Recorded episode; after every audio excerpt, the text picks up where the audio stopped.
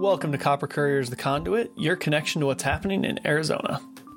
I'm your host, Cameron Stevenson, and today I'll be talking with Representative Tom O'Halleran of Arizona's 1st District about how he is able to successfully represent one of the largest and most diverse congressional districts in the country.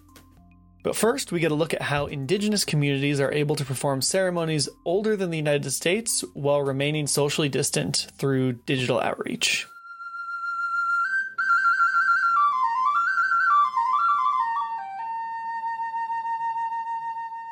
That's Brandon Buffalohead playing a traditional song he posted to the Social Distance Powwow Facebook group. The group was made to give Indigenous communities a place to worship and celebrate together while on lockdown during the pandemic. In this time, there's a lot of folks in our Native community who are sick or their family members have tested positive. And very sadly, several of our members have reported that they've lost family to the virus. And another thing that dancers do is we pray we pray for healing we pray for strength and we we pray for our communities and we pray over our people. Stephanie Hebert founded the group with dan Simonds and others back in march. They now have more than 180000 members from all over the country. Instead of being defeated in, in the covid-19 pandemic we felt like it was important to do something to try to uh, find a place for people to come. Native american communities have been some of the hardest hit by the coronavirus outbreak Representative Tom O'Halleran represents a dozen different tribal communities and has been working to gain bipartisan support for tribal pandemic relief funds. Representative O'Halleran, thanks for taking the time to talk with me today. Cameron, how you doing? Now, first, I want to talk about covering your district. You represent one of the largest congressional districts in the country, covers large amount of rural areas, urban areas how do you find that balance? Because you've you know you've been reelected you seem fairly well liked out there. They like what you're doing. So i'm just kind of curious as how you're able to find that balance. Well that is the the chores to find a balance uh, and to work at it and and not to not to look at people and say well i'm, I'm just not going to do that. You know we have to find a way for people to, to be able to understand that they're uh, their government's there for them. They're not here for the government, and uh, and that we work in a way that is productive and able to address the critical issues. And in in, in these areas, uh, they have a commonality to them. Uh, uh, it's uh, in the rural areas. It's health, economic development potential, and education. If you can take care of those three or address those three, uh, you're work, you're doing moving in the right direction. Obviously, the district is highly diverse on on uh, on its economy. Uh, you know, we have a north, we have a strong tourism base. Um, down south, we have a strong agriculture base and starting to get more industry in places like Casa Grande and Maricopa and um, Marana and uh, uh, Oro Valley. And then in between there, it, you know, we have the copper corridor, uh, which has, uh, you know, it's the largest copper producing area in the United States, I believe, and uh, which is highly important. And then you have all, all the uh, other issues when you have uh, all or parts of six national for- forests, and just a dynamic uh, diversity of, of population thoughts. And because of the different areas, you have to balance that also. So it, balance is critical, and, and, and I think my my skill set, uh, whether I was a, a, policeman or in business, uh, has helped out tremendously on understanding that uh, you know, you know that you have to work to bring people together. Yeah, it, it, it, sounds like your professional history in public service really has lent a hand to that. Like you mentioned, you were a police officer. You worked at the state capitol for for about a decade. Um, how do you feel that your experience has led you to this point where you are able to successfully represent our first district? Well, you know, it, it starts uh, when you're younger in life. I, I was, um, my parents brought me up to, to appreciate other people's thoughts. Uh, when I got into uh, high school, I, I worked uh, I played sports, uh, and, and that teaches you that you have uh, teamwork and working together. And as a young person, I, uh, I always worked a team when I was in the police department for 14 years. And in business, you have to work as a team. So um, all those experiences have multiplied to the point where uh, you become somebody that just naturally thinks uh, that you have to overcome issues and that you have to work with others in order to get there. Now, you mentioned education as one of the biggest, you know, one of the main concerns in your district. What are you seeing as far as, you know, how things are, are working in education in the education system in your different areas? I know for, for my kids, it's been a tough couple of months. Well, and, and I imagine your, your, your children have computers and uh, are able to go to school still. Uh, my granddaughter's here at the house, uh, staying with us.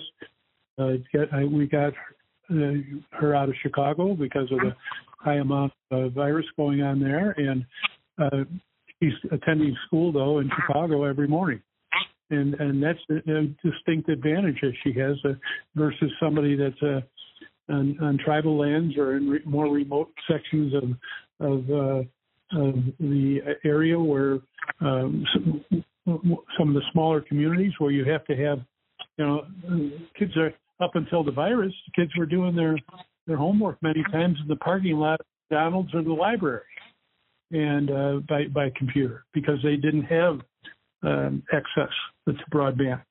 And what, that's one of the things that almost day one in, in Congress we've been working towards that, and uh, we keep making incremental advances. Um, you know, we get, uh, in fact, uh, the emergency has brought out additional uh, identifiable needs that as far as getting messaging out to people and help out to people and having people be able to do telemedicine and uh, I just uh, you know I think uh, America better get used to the fact that we're all Americans and we all deserve to be uh, in a position where uh, we have equal access to what is now uh, probably one of the most important platforms in the world, and where we get messages from, and where we communicate from, and uh, where we can get help from.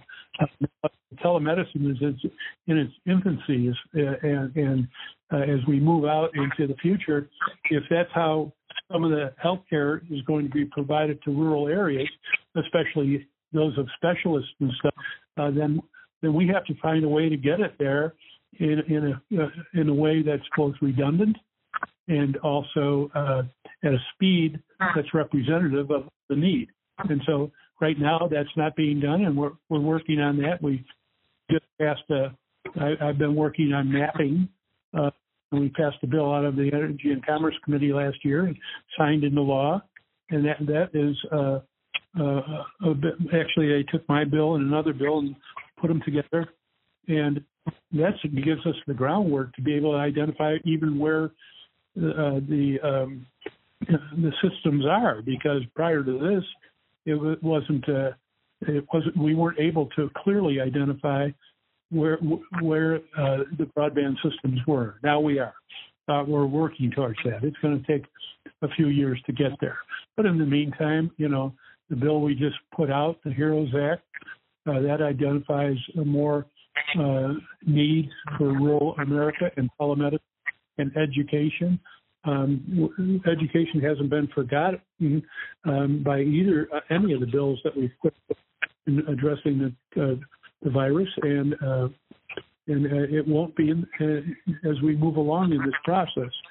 It, it highlight the virus has highlighted, or the response to it has highlighted the critical need of people to have um, information in a way that is quick, meaningful, and can be worked on by different multiple organizations at the same time to get their messaging out.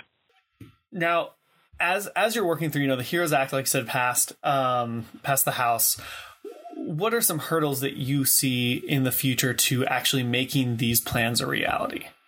because we're seeing even with with the CARES Act, the Navajo Nation and tribal communities are still waiting for billions of dollars. What do you see might be some problems in getting the HEROES Act to come to fruition and then to actually realize the promises and commitments that are made in these bills? Well, the the uh, CARES Act did uh, uh, allocate uh, eight billion dollars to Native Americans across the country and just recently, uh, it was late getting there, and we made sure that the, that the Treasury Department and others knew that, but uh, uh, the, the NAVL has just, has just recently gotten $600 million. And the hospitals, uh, they have a, various types of hospitals up there. Uh, the what they call 638 hospitals, Tuba City, Fort Defiance, um, one in over in New Mexico, and one up at Stage Hospital up in uh, Utah. Uh, they've all gotten uh, millions of dollars because of the impact that, uh, that the virus has had on them and the lack of being, just like every other area, the lack of being able to uh, get um, elective surgeries done, which has just uh, torn apart their their budgets. Uh, and that goes for hospitals all over the nation, and they, all of those hospitals have been getting help. And then uh, there are multiple of other issues uh, that are being addressed up there that are uh, helpful. But we have to get over this. I mean, it's lasted way too long, and um, I, I'm I'm happy with the response that's been there lately. The early response, we we worked very hard to try to get acknowledgement that this was going to be a problematic spot, and it took time to get uh, that up there. And that's one of the things we're working in the, in the next is to recognize that um, testing, trans- uh, transparency, and uh, uh, what do they call it, tracing, are going to be mm-hmm. important elements to be able to get confidence of the American public that we can uh, address these issues quickly. We just asked for another $20 billion for tribal uh, governments uh, in the current bill that we're trying to get through. Well, we got it through the House. We'd like to get it through the Senate. Um, and uh, the, the the issue there, and we have to start to look at what you, some of the things you mentioned: uh, no electricity, no water, uh, bad sanitary conditions. Uh, that goes not only for tribal lands, but for uh, some areas, uh, many areas in Arizona. Um, and we, we need to find a way to address those. if we're not going to, if we're going to want to make sure all Americans are are, are uh, at least able to uh, have the basics of life. Definitely. Uh, how do you feel like contact tracing and testing is being handled in your district? Well, obviously, uh, where there's more people, we need more. Uh, we more need more testing and tracing. We need to have the tracing and testing uh, available quickly uh, right now to get the, statistical evaluations that we need and also the um, um, uh, concern about uh, the virus. We, we need to do a lot more than we've done. I know they're, they're ramping it up, and we have, uh, uh, since the first bill that we passed, now we, we passed and, and the president has signed four bills so far. And bill also has a considerable amount of money in there uh, for testing, tracing, and, and for um, research on uh, vaccines and therapeutic drugs. And um, uh, in fact, this bill has 75 billion. I'm hopeful that uh, the Senate sees the need for that and gets it out there. Uh, because if if we're going to address this virus, we have to address it from the standpoint of knowing where it's at, uh, identifying it, and and and then uh, identifying those areas specifically that, that that could be a hotspot and and address the, that quickly. Uh, and you know, in the early stages, you can expect that not to be done, uh, but it went way too far. There, uh, and uh, we need to make sure that the American public has confidence in us. And that's the key. I, I mean, the first four bills were extremely bipartisan. I, I mean, there was discussion back and forth, and th- that has to be. That's part of negotiation. But uh, we were in a crisis, and what brought us together as a Congress uh, was the need to get something done for the American people. Well, that shouldn't only relate for uh, the bills uh, that we have to get done in crisis. We need to identify that hey, this works and let's see if we how we can make make it work uh, on a daily basis in Congress and get the things actually done uh, without the uh, overburden of saying, you know, well, th- this might hurt me in my next election.